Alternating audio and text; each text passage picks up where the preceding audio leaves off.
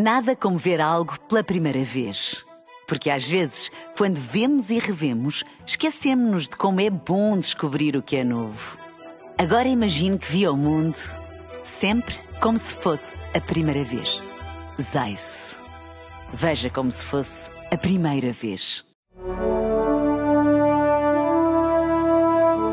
Um dia na história com Carlos Bastos.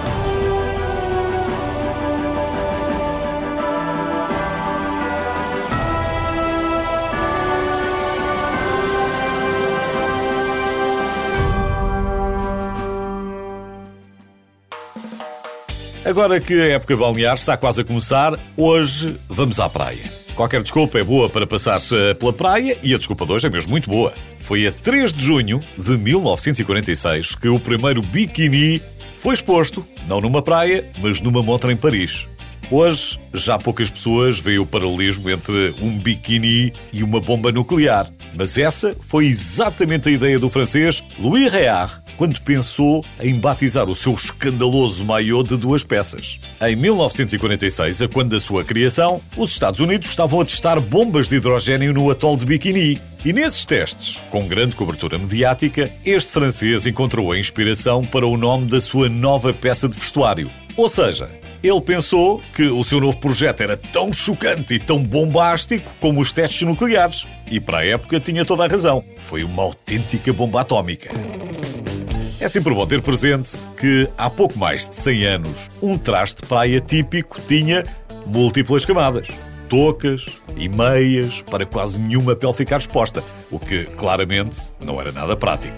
Entretanto, os loucos anos 20 trouxeram grandes revoluções e a roupa de praia feminina não ficou de fora. As golas caíram, as mangas subiram e apareceram peças que permitiam pelo menos um bocadinho de exposição de pele ao sol. E toda a gente sabe que faz muita falta a vitamina D. Mesmo assim, ainda foi comum durante muitos anos ver fiscais a patrulhar a areia com uma fita métrica por uma questão de pudor, para não se cair a exageros. Por volta de 1930, começaram a aparecer fatos de banho de duas peças, mas que eram basicamente calções até ao joelho e uma espécie de t-shirt. Foi então preciso esperar pelo fim da Segunda Guerra Mundial para aparecer o biquíni. Mas foi preciso esperar ainda mais 10 anos para ele começar a ser finalmente usado a uma escala muito maior. Primeiro, teve de cair nas boas graças das celebridades e da comunicação social.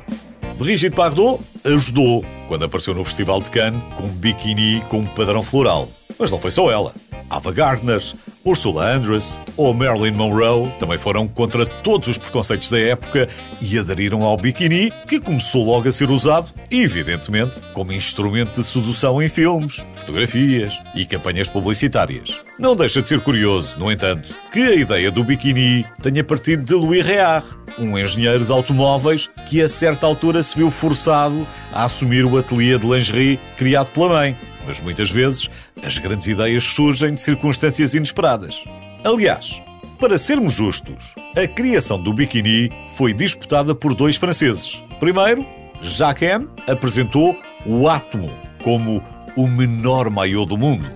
Mas três semanas depois, Louis Réard mostrou ao mundo o biquíni, menor que o menor maiô do mundo.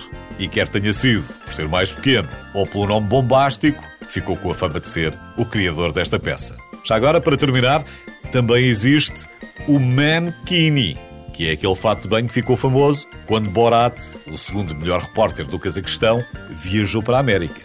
É verdade que também pode ser usado na praia, mas não é bem a mesma coisa.